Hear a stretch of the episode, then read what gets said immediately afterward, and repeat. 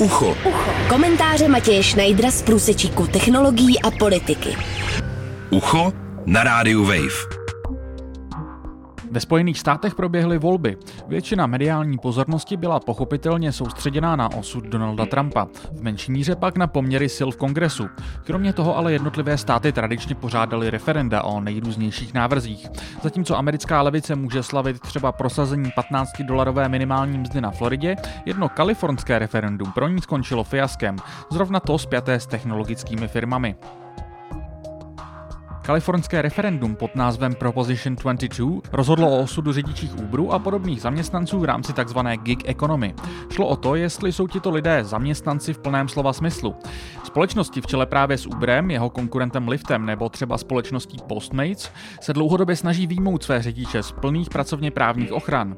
V posledních letech jim v této snaze nešly na ruku kalifornské soudy a tak si firmy prosadili zmíněné referendum, které mělo rozhodnout, jestli můžou své řidiče v očích zákona i nadále zařazovat jako de facto nezávislé živnostníky a zjednodušeně řečeno jim tudíž neposkytovat zaměstnanecké benefity.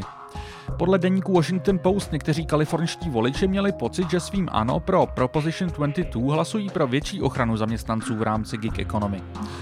Ano pro Proposition 22 bylo naopak hlasem pro zakotvení současného statu quo, který si přejí právě firmy jako Uber. Výsledek referenda rozhodně nechtěli tyto technologické firmy ponechat náhodě. Společně dali na reklamy na podporu preferované varianty okolo 200 milionů dolarů. Tyto miliony měly na výsledek referenda určitě větší vliv než zmatení voliči. Podle magazínu The Baffler tak vyšel jeden hlas technologické firmy na 24 dolarů. Druhá strana, dominovaná odbory, zvládla vybrat jen 4 dolary na jeden hlas. Pozoruhodné jsou také vazby kampaně za Proposition 22 na demokratickou stranu. Logika, na které tento prosazený návrh stojí, totiž vyplývá z několik let staré práce Setha Harrise. Ten pracoval jako náměstek na ministerstvu práce v letech vlády Baracka Obamy. V současnosti je jedním ze zvažovaných adeptů přímo na post ministra práce v budoucím kabinetu právě zvoleného Joea Bidena. Byť v čele seznamu potenciálních ministrů jsou adepti, kteří budou právním ochranám zaměstnanců více nakloněni.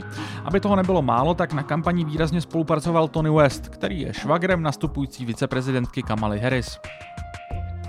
Tyto vazby jsou zcela určitě potenciálním ohniskem sváru ve Washingtonu, kde si na technologické firmy v posledních letech čím dál tím víc politiků brousí zuby. V Kalifornii je pro teď hotovo. Firmy jako Lyft už přesunuli svou pozornost do států Illinois a New York, kde už teď utrácí miliony za obdobné legislativní bitvy. Otázkou je, jestli je kalifornské vítězství první vlaštovkou nebo naopak posledním výstřelem, než se Washington rozhodne Silicon Valley přistřihnout křídla. Matěj Schneider, Radio Wave. Ucho. Ucho. Komentáře Matěje Schneidera z průsečíku technologií a politiky. Ucho na rádiu Wave.